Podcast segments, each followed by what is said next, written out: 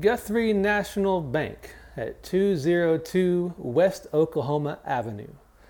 Rushed to completion in the summer of 1889, the Guthrie National Bank building was the first brick structure built in what became Oklahoma Territory.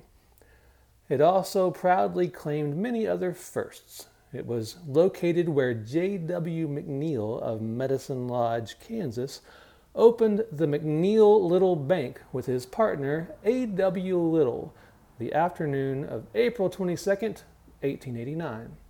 It became as the Guthrie National Bank June 14, 1890, the first national bank chartered in either of the twin territories.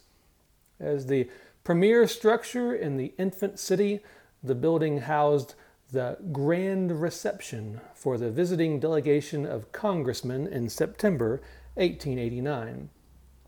Once finished, the building was crowded with tenants.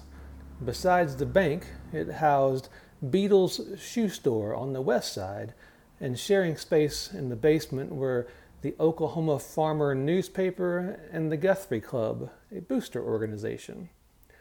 Territorial Governor Steele in 1890 had an office on the second floor for a few months until larger quarters were available. After consolidating and acquiring various other Guthrie banks, the parent company crowded out its tenants. It became known as the First National Bank of Guthrie in 1912.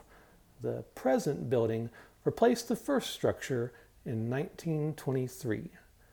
Guthrie National Bank.